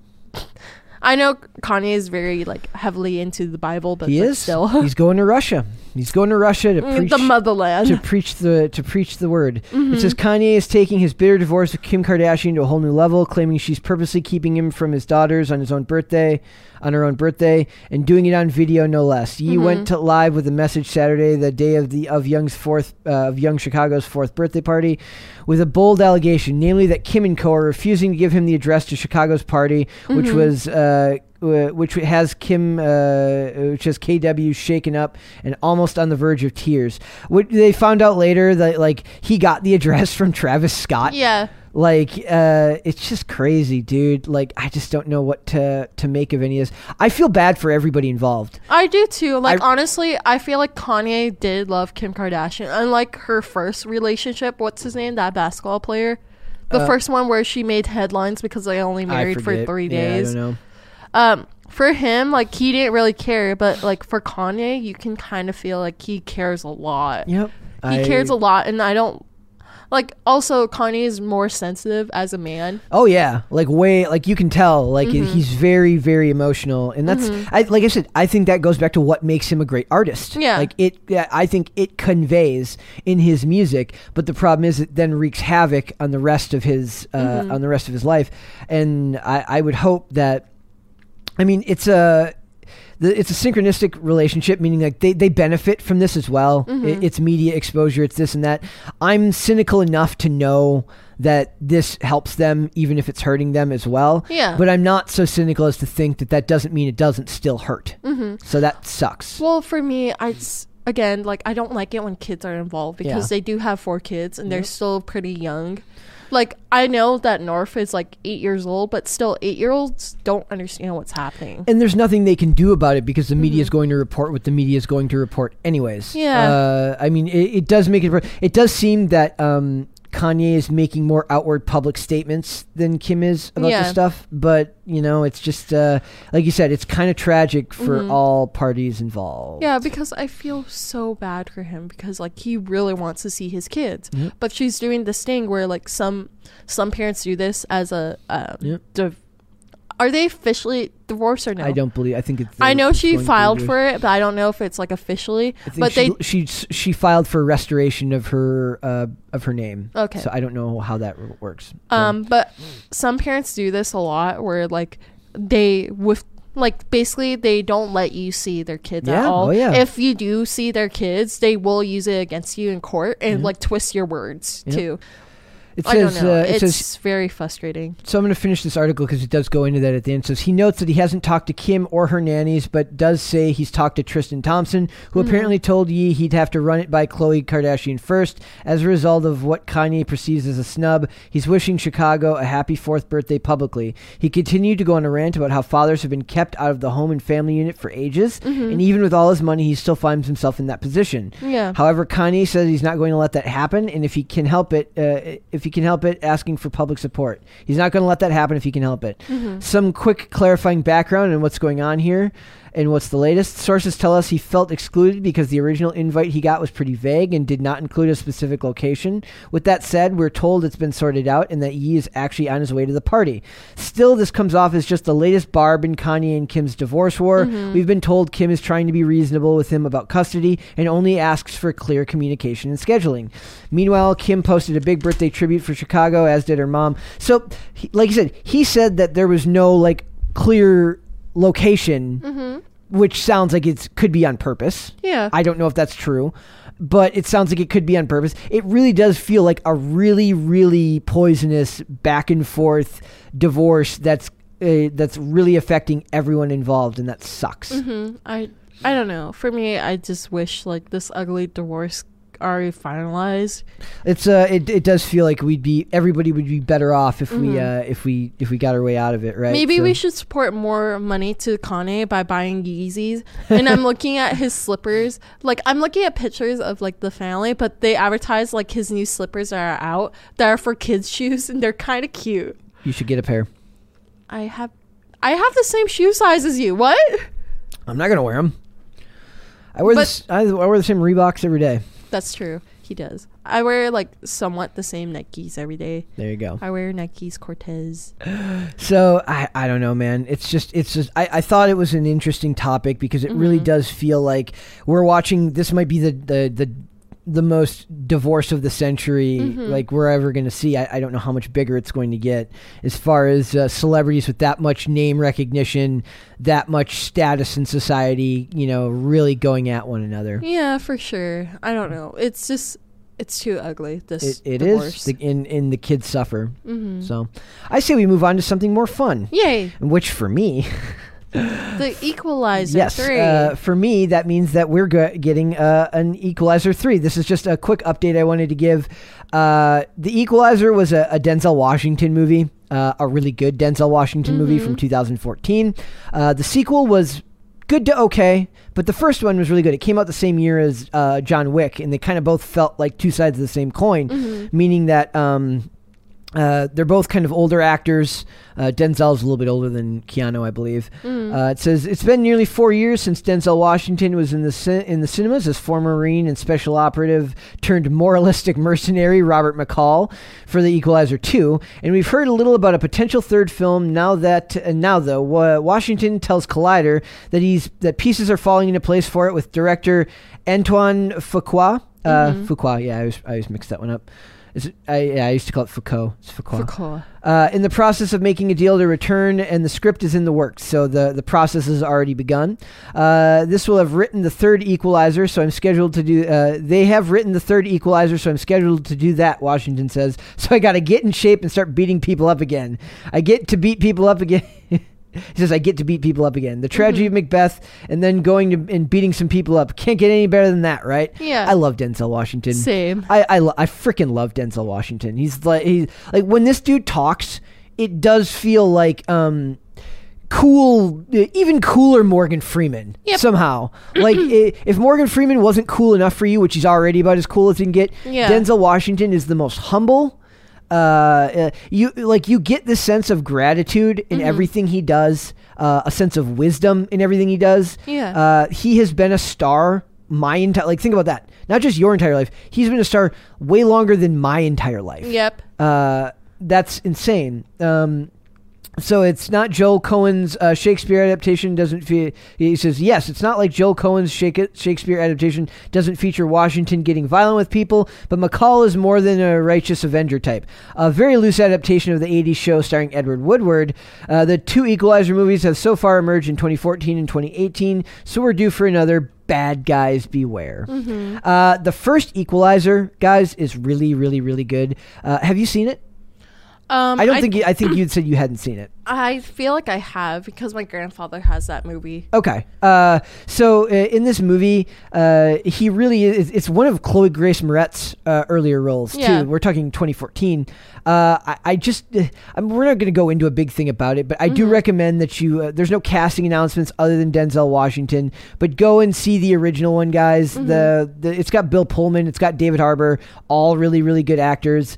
Uh, go see it. it. It's very easy watching, meaning that it's very digestible. Uh, you don't need to put a ton of brain power into it. Mm-hmm. Uh, righteous, uh, you know, the the story of the the special operations guy who goes into who goes for a quiet life and then gets pulled into something to rescue someone is classic. Mm-hmm. So uh, I highly recommend it. Go see this, and then also, oh, what is that other one that just. There's a new like uh, Liam Neeson coming out. That's, uh, He's still acting. he's I still, love he- him. he- he's still acting. Uh, he has like he had Honest Thief last year, which came out, which is in that same vein. Uh, and then what's the other one that's coming out right now? Blacklight, I believe, is the one that's Mm-hmm. uh, that's been completed. Yeah, Blacklight. So he's. Uh, I, I still remember in the original Honest trailer for Taken when Mm-hmm. they said after 35 years of a- of acting, and, and they list Schindler's List, Mm-hmm. Yeah. Star Wars. This is a meet. Time, get ready to watch the film that finally paid for Liam Neeson's kids' college fund. like those movies always seem to do well when they're made well. What was the the one Nobody with Yeah. Mm-hmm. uh, that did really well last this year, like for the budget it had. So go see that, guys. And then I also want to talk about. look at those stats right there. The Matrix Resurrections. Now, now before we get started, this is from We Got This Covered, and We Got This Covered is notoriously fast and loose. With it's very uh, rumor heavy, so their track record isn't perfect. It says the Matrix Resolu- Re- Resolution, the Matrix Resurrections estimated to lose Warner Brothers a hundred million dollars. Yep. Miracle, we should have you write us a movie, and we can spend what kind of movie do you want? I want you to make us. Um, do you want it very PC? Because I have an idea for a new uh, Gotham. yes, yes. Uh, with So- Gotham. We, well, we, then we have to license out Gotham characters. Um, well, this one is whole new characters, and one of them is trans. Um, is actually intersexual, and he can give birth. Okay, so we'll do that. Do you hear the money draining down the I- sink now? I can literally, and then all the advertising will be about, be about like how if you don't like it, it's not made for you. it's not made for you. It's made for people who have Uh, um have issues of their own identity. yes. Uh, he is he is Superman and Miss Martian's uh, son, Ooh, and so it's an alien baby, yeah, it's an alien baby. So it's super alien, super alien. and basically his lover is uh, the Joker. Oh man, that Yeah. is that is a The fan, Joker. that is a fanfic for the ages right there. I'm just picturing uh, a M- miracle writing like a, M- a Martian Manhunter and Joker love story. Ew. Um, I, and and then when and then you advertise it and you say uh, if you don't like it, man, babies, it's not for you. Yeah. Uh, and then when the, when it's not for you and nobody goes to see it, then you say why didn't the man babies go see our movie? And Yeah. then you blame them. But um, hear me out. The name of the baby's like super name um is called uh Super Freak. Cause like And that song plays every time they enter a room. Super freak. super freak, she's super freaky. Yeah, yep. Uh, uh, well, But- then you say pronouns are super freaky. Yeah, Uh, so- but for him, so it's a him. To him. So basically, I wrote this like a long time ago, but basically, uh, Oh, this is a real thing. You've actually wrote this. I actually had the script. I thought you were just vamping. Okay, okay. No, it's a real script Okay. because I wanted to see how far can my brain go. Okay. Well, So- your your brain can go very far. So- before we before we get into this, Yeah, go I just want to talk about the fact that, that that is what happens when you write you when you make a movie that doesn't need to be made. Yeah, and that's how you get a hundred million dollar loss on the Matrix Mm-hmm. Resurrections. It says even though several titles have broken the mold to find major box office success since the onset of the pandemic, Mm-hmm. the number of bombs is dangerously close to equaling the amount of surefire hits. I would argue that the number of bombs is out far outweighs the number of surefire hits. Yeah. Uh, for every Spider-Man, No Way Home, Venom, Let There Be Carnage, No Time to Die, Dune, Dune did not do that well. Yeah. Uh, Fast Nine that brings in the Bucks. There's a Space Jam, New Legacy, The Suicide Squad, Tenet, or Raya and the Last Dragon that fails to turn a single penny of profit. Profit. And they're very right. Uh, we can add that Matrix Resurrection set list. Imagine my shock. Everyone knew that this movie wasn't going to do well. yeah. Like it just as much as we love and we love Keanu Reeves. Yes. We knew that this was a story that didn't need to be told. There was no Morpheus. Mm-hmm. Uh, the trailers were. Uh, it just it didn't need to be done. It you just need- gave up in mid sentence. Mm-hmm. didn't need to be done. Uh, I, I really do believe that Keanu's just too nice, and he's just like, yeah, sure, I'll make it. Like, he didn't even need like. It, Hey, Mm-hmm. It's okay. It says uh, with eight, uh, and not to mention releasing it on HBO Max as well. The least they Mm-hmm. could have done is given it a thirty a, a thirty day theatrical window, but that wasn't their their plan for this year. So Mm-hmm. it says uh, we can add the Matrix Resurrections to that list too, with HBO Max Hybrid barely scraping past 100 million globally Mm-hmm. since hitting the big stream and streaming on December 22nd. Not ideal when the sci-fi actioner's budget is hovering around the 190 million dollar mark. Now Yep. remember, do you have your phone on you? Yep. 190. Get get your calculator out. Okay. 190 190. times 1.5 1.5. equals Oh, uh, equals 285. 285 million dollar budget if you if you count marketing.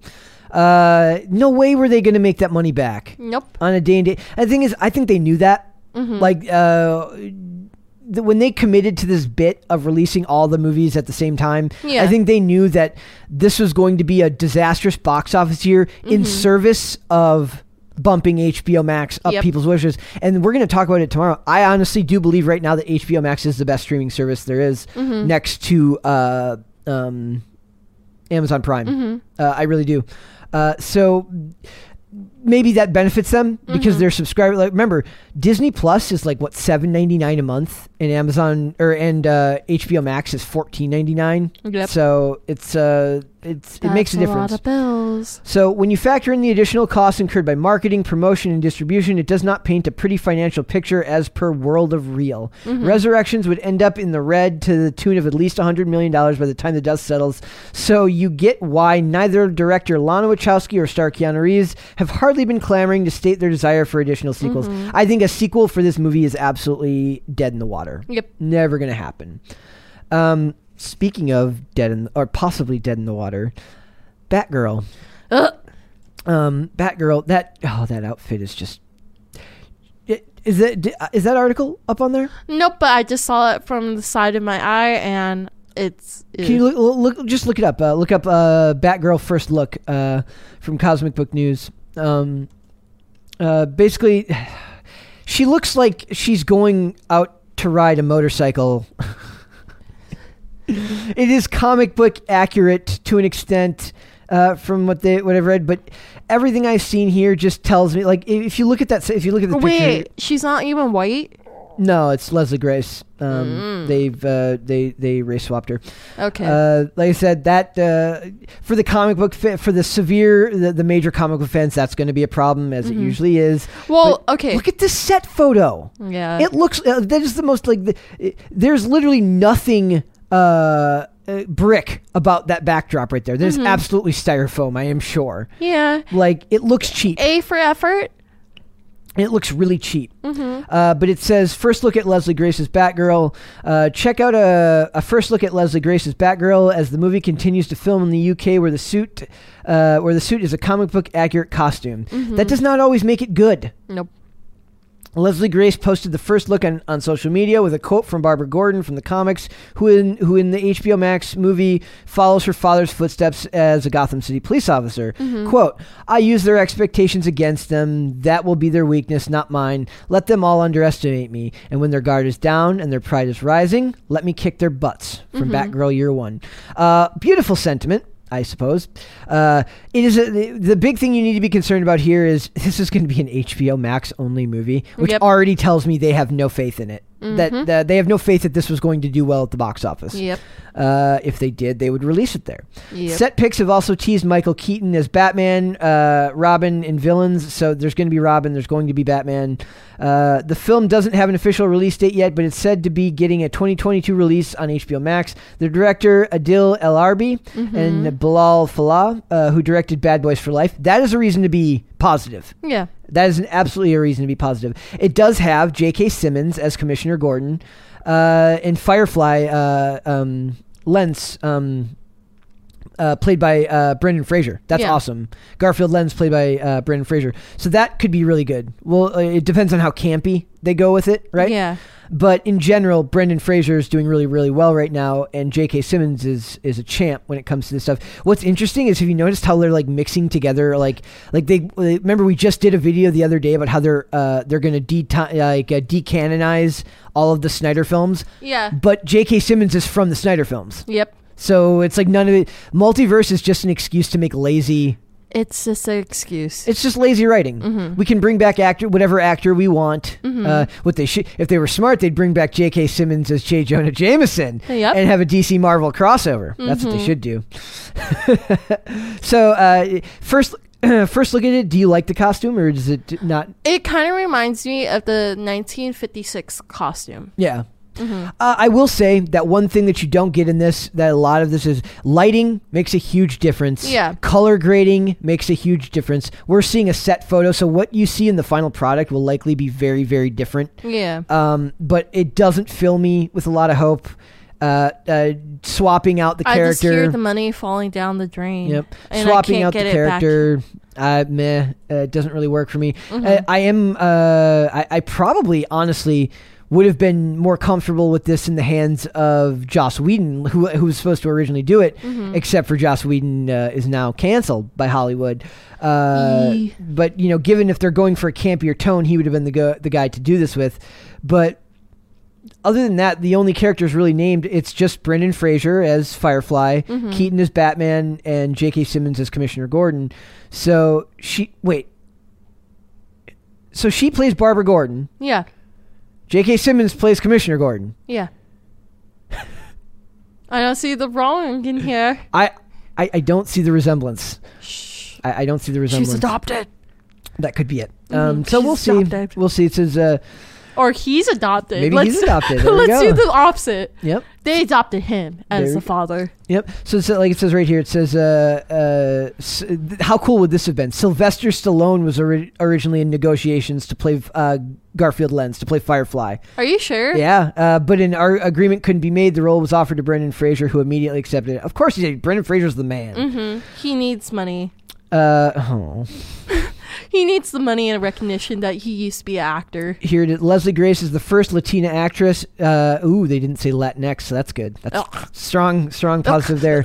Uh, she is the first Latina actress to play Batgirl and the third Latina actress, uh, Dominican American, to join the DC Extended Universe. They are obsessed with firsts and and virtue signaling. It's okay when they said this one actress is going to be the first Asian um, Poison Ivy. Yep. I already tuned out. Yep. It's when they start using it in marketing is when you tune out. Just do it. Make the movie. If it works, it works. If it doesn't, it doesn't. Yeah, like but they don't.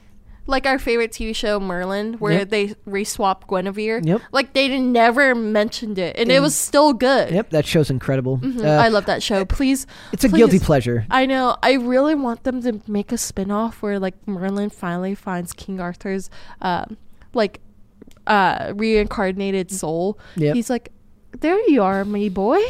Why is he Scottish all of a sudden? I don't know. This is the first female superhero movie in DCU in the DCU after the Wonder Woman movies. So what you're saying is it's not the first.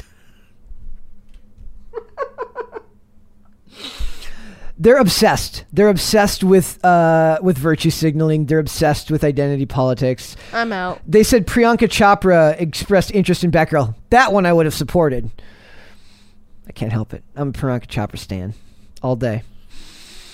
Can't help it. Hmm.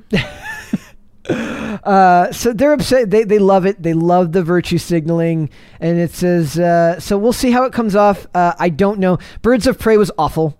Uh, Yeah, was I never watched it. It was awful. So we will see if they see. It's not the. oh, I guess those aren't superheroes. Those are super villains. So it's. No, she's an she's an- anti-hero. so it's the second superhero movie. I guess that's not like a, a that's not a solo movie. That's Mm-hmm. uh that was a Harley Quinn and Company Yeah. movie. And I know that they've said that the what did the character Jurnee Smollett played in um she played uh oh I forget who she played in that movie. She didn't play Catwoman. She played uh She played something. uh I'm I'm in blanking right now. It's okay, Brett. Who's the first She- Batgirl? She was in uh Birds of Prey as uh God I only saw the movie once. Uh Black Canary. Mhm. So uh, another swapped character. It's fine. Whatever. I don't care. I'm well, over Black it. Canary, like for me, if you know how to act seductive, because that's her whole character in the Arrowverse. Like basically, she's very seductive. She knows how to woo you, and then they didn't really do that in the Arrowverse. Dinah, like Laurel Lance is what's the, what's this? Sara Lance just beat the crap out of people. That was well, the no, best no, part. no, let me continue. And also knows how to throw a fist. Yeah. But in the um, Justice League cartoon series, like she knew how to seduce men. Yep. But that was her whole thing. Why do you think she dresses up like that? Yep. They don't do that anymore because it would be the male gaze. Uh, uh, so they No, can't do that anymore. bullshit. I want to see women dress up and show their patonk I- It's funny because it's like it's like when we were talking about the three five five. Yeah. Like they think that like just making it a, a, a movie that's normally about men and Mm-hmm. then making it about women will get women to come to the cinemas. Yeah. It's not enough, man. Yeah. You have to actually tell a good story. Like, it, believe it or not, women go to spy movies to see hot men be spies. This is a big breakthrough Uh, uh, Imagine that my never shock. heard of. Imagine my shock. And I don't know what accent that was, but um, I rolled my R and went with it. Yeah, there you go. Mm-hmm. So it's like they, they can't they can't resist virtue signaling. They can't resist identity politics. I will say that the movie could still be good. It's an HBO Max release. We will give it. Uh, we will It might gi- be good. We'll give it the benefit of the doubt and watch it. Mm-hmm. But right now, I am less than convinced. Yeah. So, I don't know. It might be good. you never know. We don't know. know. 2022 is a new year where we just swap everything that we love. Everything is everything has to be swapped. Mm-hmm. Uh, Miracle, that was fun. Yeah, it was. Uh, are, what are you gonna do with the rest of your day today? I'm very hungry. Like you can't tell, but my stomach is growling. like that. No, it's doing a long growl, and it's like shaking like my whole rib cage. Well, then what we're going to do is we're going to get you out here to go eat. So why don't you Mm-hmm. l- give everyone out there your social media? I don't have social media because it rots your brain. That is that is true, guys. Um, guys, guys, listen. Uh, you if you want to talk pop culture with me, you can hit me up on Instagram. It's at Brett Dasovic. Uh, that is the only place. Uh, I post my story. I post skating stuff. Other Yeah. than that, that's that's all it is. Uh, if you want to watch full episodes of the podcast, they are available on Spotify, on Amazon Music, on Apple Podcasts, and on Pandora. And then if you go to YouTube uh, to YouTube and you get the and you follow us on YouTube, like the like the videos, subscribe to the channel, please leave comments. We always appreciate that. Uh, and if you go into the description box of each of the YouTube videos, we put all of these segments into individual sections. Uh, there is a link to the Spotify playlist. I really do believe that the Spotify playlist, like watching us as a full podcast, is the it does the it does the show justice better than the segments do. So go ahead and watch us over there. Uh, if you want to follow us on social media, we have a Twitter with clips for the show. It's at pop culture underscore show, and we are also on Facebook and on TikTok. Make our friend Dane happy and follow us there. It's at Pop Culture Crisis. We will be back with a new episode tomorrow. Bye, guys. Bye.